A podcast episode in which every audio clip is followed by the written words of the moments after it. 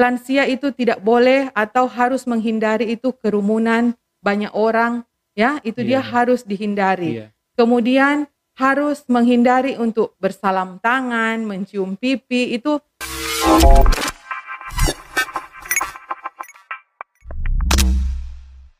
Rumah sakit umum pusat Profesor Kando Profesor Dr. Rumbayan Dekando Rumah sakit pendidikan rujukan nasional Terpercaya masyarakat luas.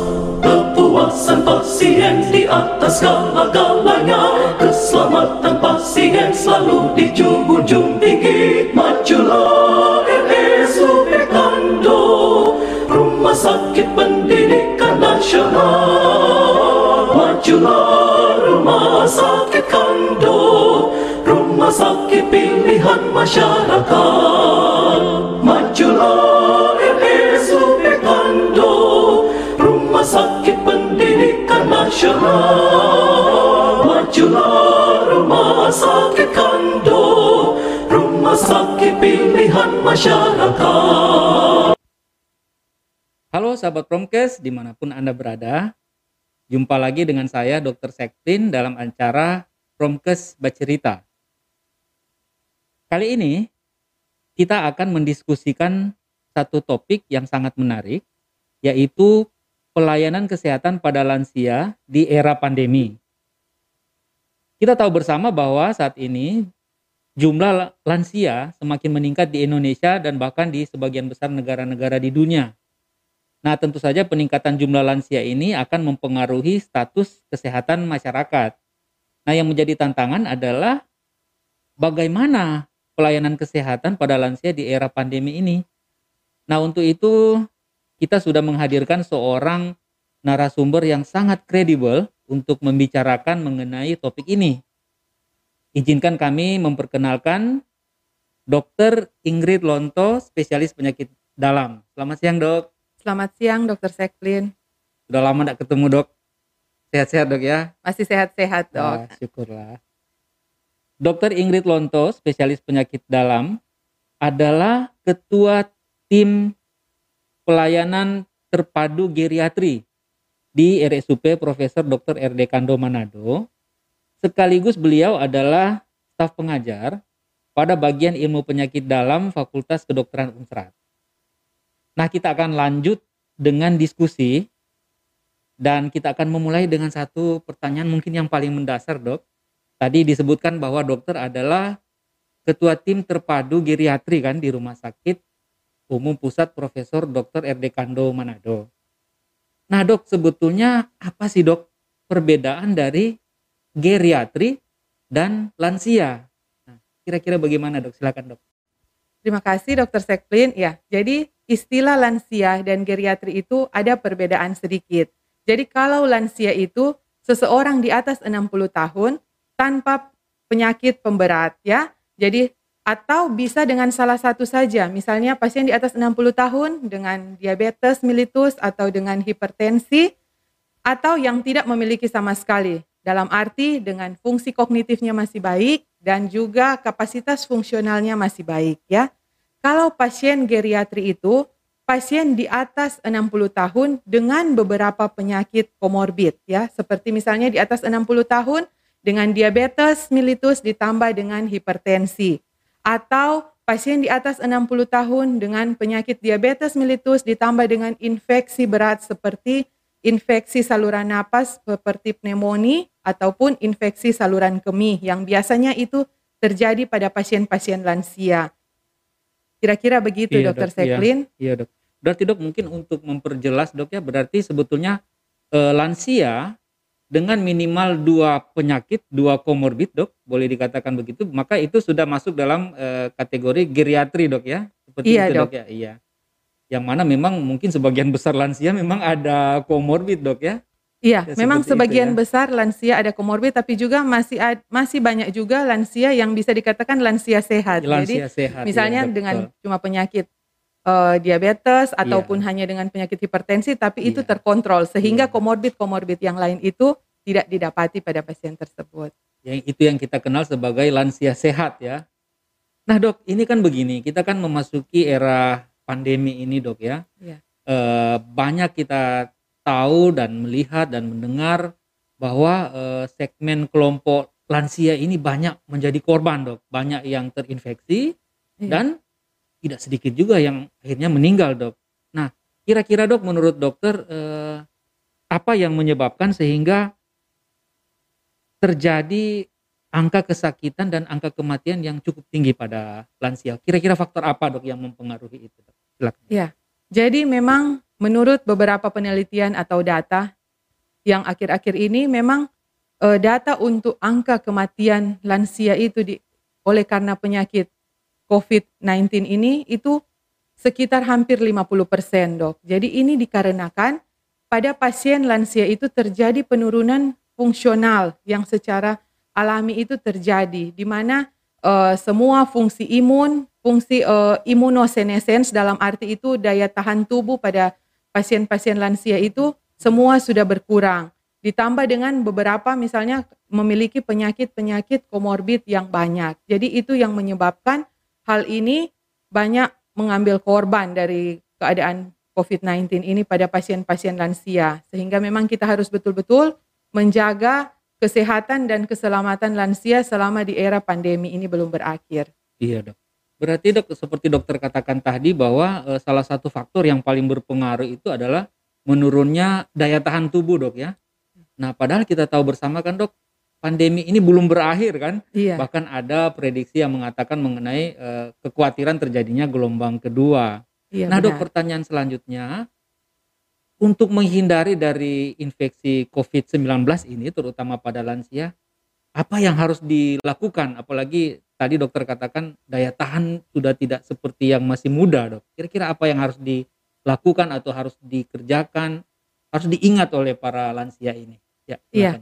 Jadi memang banyak sekali faktor yang mempengaruhi. Yang pertama itu dari dalam diri sendiri. Jadi untuk meningkatkan imun atau mempertahankan daya tahan tubuh itu eh, seorang lansia itu harus betul-betul menjaga kesehatannya seperti makan makanan bergizi, minum vitamin Iya. yang teratur, kemudian me- melakukan olahraga atau aktivitas fisik yaitu juga dengan bisa berjemur di pagi hari itu merupakan sesuatu eh, kebiasaan yang harus terus dijaga dan terus dipelihara. Ah, kemudian untuk hal-hal yang dari luar yang harus kita jaga, yaitu lansia itu tidak boleh atau harus menghindari itu kerumunan banyak orang, ya itu dia Iya. harus dihindari. iya Kemudian harus menghindari untuk bersalam tangan, mencium pipi, itu harus itu protokol kesehatan itu Protokol tetap kesehatan, bagi ya. lansia harus Iya. dilakukan. Ya, kemudian untuk tidur ya, tidur teratur itu harus dilakukan sekitar 6 sampai 8 jam per hari.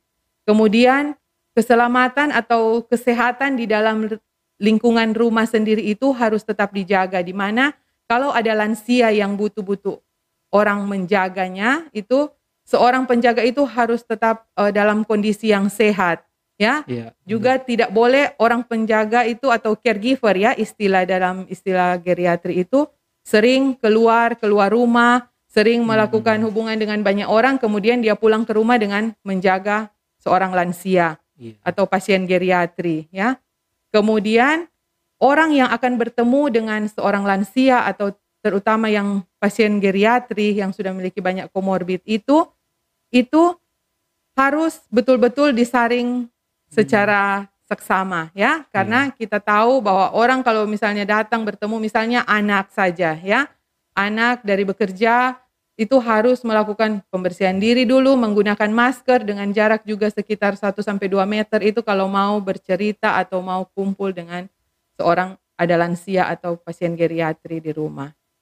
Iya dok, berarti memang eh, ada banyak faktor dok ya dari faktor lansianya itu mulai dari protokol kesehatan diperhatikan, tidur dok ya, gizi, Gizi, ya. baru kemudian eh, penjaganya juga, Iya. mungkin keluarga terdekat eh, harus juga patuh protokol dan orang-orang yang lain yang ber apa berkontak dengan lansia ini dok ya. Iya. Iya. Nah dok, ini pertanyaan kami selanjutnya dok. Ini dalam situasi sulit seperti pandemi sekarang kan banyak pasien-pasien lansia yang mau tak mau harus ke rumah sakit dok. Misalnya mereka yang eh, memerlukan pelayanan kesehatan yang bersifat berlanjut dok. Misalnya ada yang memang eh, sangat memerlukan sekali obat-obat kronis kan dok. Nah bagaimana dok dokter melihat pelayanan pada lansia ini di tengah-tengah pandemi ini dok, terutama di pusat-pusat pelayanan kesehatan atau di eh, rumah sakit dok. Ya, jadi di era pandemi ini memang sangat terasa pasien-pasien kronis yang berobat di poliklinik itu jumlahnya menurun. Jadi memang karena ada program dari pemerintah yang memberikan program rujuk balik itu untuk obat kronis itu sebanyak dua bulan. Dan harus dipastikan bahwa setiap pasien lansia atau geriatri yang memiliki obat-obat kronis, ke, eh, pemenuhan obat itu harus tercukupi sampai uh, batas yang ada, jadi tetap harus diberikan jangan sampai putus obat. Kemudian uh, tunda kunjungan ke rumah sakit bila tidak itu dalam keadaan darurat, ya. Kemudian memang untuk pelayanan-pelayanan di pusat kesehatan itu harus tetap dengan protokol kesehatan. Iya. Dan juga bila ada melakukan edukasi-edukasi atau penyuluhan dari pusat-pusat kesehatan itu, itu biasanya kami memberikan bisa secara online. Hmm, Kira-kira dok. begitu, Dok. Seperti itu dok Iya, ya. Berarti memang ada aspek-aspek yang memang sudah ditata dok ya. Ya dok begini dok. Em, pada lansia ini kan seperti dokter katakan tadi eh, mungkin masih banyak yang takut atau cemas datang ke rumah sakit karena kondisi pandemi ini dok ya. Mungkin bukan hanya lansianya tapi juga keluarganya dok ya. Penjaganya juga mungkin eh, banyak kali mengurungkan niatnya ke rumah sakit karena takut dengan pandemi kan dok. Iya. Tapi kan kita tahu dok ada kondisi-kondisi dok yang memang mungkin ya mau tidak mau si lansia ini harus datang ke rumah sakit dok kan. Nah kira-kira dok eh, bagaimana dokter melihat ini kondisi-kondisi seperti apa yang memang mengharuskan lansia atau keluarga yang memiliki lansia harus mengenal kondisi ini dan secepatnya bawa ke rumah sakit. Bagaimana dok? Iya, memang dok banyak yang kami dapat memang pasien ataupun keluarga itu sangat takut membawa ke rumah sakit karena dengan keadaan COVID ini. Tapi sebenarnya ada hal-hal penting yang tidak yang tidak boleh kita menahan pasien itu di rumah Iya. karena itu bisa berbahaya untuk kondisi selanjutnya. Jadi memang ada beberapa hal yang misalnya seperti terjadinya perubahan kesadaran ya. Perubahan, kesadaran, dok, ya, iya. ada yang jatuh ada yang terjadi jatuh, itu kemudian ada yang demam tinggi, itu harus segera dibawa ke rumah sakit. Ada perdarahan juga dok ya, Nah, bisa iya. perdarahan dari saluran cerna, itu harus segera dibawa ke rumah sakit. Jadi kondisi-kondisi seperti ini kita tidak boleh menahan lagi boleh pasien di menahan, rumah iya. karena itu bisa berbahaya yang sebenarnya itu masih bisa diselamatkan. Iya, dok. Ya, hanya karena ketakutan dengan COVID-19 ini makanya mereka takut membawa. Akibatnya bisa berakibat fatal bagi Iya. orang tua tersebut. Iya. Ini yang kita khawatirkan ya Bapak Ibu. Jadi kondisi-kondisi yang harus diperhatikan, misalnya ada perubahan kesadaran, mungkin ya dok, penurunan kesadaran Iya. mungkin dok, kemudian kalau eh, si lansia itu jatuh atau ada mengalami demam tinggi, dan mungkin juga kondisi-kondisi yang lain dok, seperti misalnya eh, mungkin muntah-muntah Iya, berlebihan dok ya. muntah-muntah juga Ah, iya. berlebihan yang menyebabkan kekurangan intake untuk Iya. eh, kekurangan masukan untuk Iya. nutrisi itu juga Iya. sangat mempengaruhi. Iya dok. Jadi eh, ini yang harus diperhatikan oleh penjaga lansia di rumah atau keluarga lansia apabila menjumpai kondisi ini, walaupun memang dalam situasi pandemi, tapi harus wajib memeriksakan diri di sarana-sarana pelayanan kesehatan. Nah dok, eh, pertanyaan selanjutnya, ini kan banyak lansia yang sudah sangat eh, tergantung pada orang lain dok ya, misalnya pada keluarga atau pada penjaga. Kalau menurut dokter eh, peran si penjaga ini dalam mencegah COVID terhadap si lansia ini, apa yang harus dia lakukan dok untuk mencegah penularan eh, COVID-19 ini? Dok? Iya, jadi memang kalau bagi lansia yang sudah ada ketergantungan itu memang mereka sangat bergantung pada penjaga atau keluarga atau yang biasa kita sebut caregiver itu ya. Caregiver, ya. Jadi eh, di sini peran caregiver ini sangat-sangat penting. Oleh karena dari caregiver ini sendiri dia bisa menjadi pembawa untuk infeksi virus COVID bagi seorang lansia atau geriatri. Jadi memang seorang yang menjadi caregiver itu harus benar-benar eh, dia dalam keadaan tubuh yang sehat, kemudian eh, dia tetap stay at home ya, tetap tinggal di rumah, tidak eh, tidak beraktivitas keluar rumah ya. Jadi dia tetap betul-betul tugasnya hanya menjaga menjaga lansia atau uh, orang tua tersebut. Jadi dia betul-betul harus diperlakukan seperti seorang lansia yang harus tinggal di rumah dan uh, tidak beraktivitas ke mana-mana, dok. Iya, dengan kata lain si penjaga ini juga berarti memang harus memperhatikan uh, kesehatan dan kebersihan dirinya, dok ya. Uh, Salah satunya dengan um, tentu mematuhi protokol, protokol kesehatan, kesehatan dok. dok. Iya. iya ini kan menjadi orang yang terdekat dengan si lansia ini dok ya. Iya. Ya sangat menarik dok uh, diskusi kita ini. Uh, kita akan masuk pada uh, babak akhir dari percakapan ini. Mungkin ada uh, closing statement dok atau pesan-pesan dari dokter untuk masyarakat. Kami persilakan. Iya. Jadi uh, pesan saya untuk masyarakat. Jadi di era pandemi ini betul-betul kesehatan dan keselamatan lansia itu sangat penting jadi kita sebagai keluarga ataupun sebagai pasien harus memperhatikan kesehatan kita maupun kesehatan orang tua. Jadi harus diperhatikan untuk gizi, diperhatikan untuk istirahat yang cukup bagi seorang lansia, untuk pemberian multivitamin, kemudian harus berolahraga atau beraktivitas fisik yang ringan, harus sering terkena sinar matahari, tetapi di samping itu seorang lansia harus juga diberikan kegiatan yang menyenangkan. Karena kalau tidak ada kegiatan yang menyenangkan mereka akan merasa bosan dan uh, mereka akan mencari sesuatu yang akan melanggar protokol kesehatan. Seperti mereka akan menemui teman-teman untuk kegiatan sosial dan kemudian hmm. pergi ke perkumpulan-perkumpulan yang sebenarnya itu harus dihindari. Kemudian berikut tidak usah takut untuk datang ke pusat kesehatan bila memiliki gejala-gejala yang berat seperti adanya penurunan kesadaran, adanya uh, jatuh, adanya gangguan uh, mual muntah, adanya demam yang tinggi, itu adanya perdarahan itu harus segera dibawa ke rumah sakit. Dan kita di sini di rumah sakit Prof Kando itu uh, untuk pelayanan kesehatan itu tidak usah ditakuti karena di rumah sakit Prof Kando betul-betul uh, kita melakukan screening yang baik untuk semua penyakit terutama untuk men-screening penyakit COVID-19. Jadi tidak usah takut untuk datang ke rumah sakit Prof Kando. Ya, baik Dok. Sangat-sangat bermanfaat apa yang barusan dokter bagi tadi. Untuk itu kami dari instalasi promosi kesehatan dan pemasaran Dok dengan ini mengucapkan banyak-banyak terima kasih Dok ya. atas waktu yang sudah dokter berikan, kemudian uh, sudah berbagi pengetahuan dan informasi yang sangat hmm. bermanfaat untuk uh, masyarakat luas, terutama yang uh, memiliki lansia di rumah. Ini ya. yang mudah-mudahan percakapan ini bermanfaat bagi kita sekalian. Sahabat Promkes, demikian edisi kita kali ini dan kita akan jumpa lagi dalam edisi-edisi selanjutnya. Salam sehat.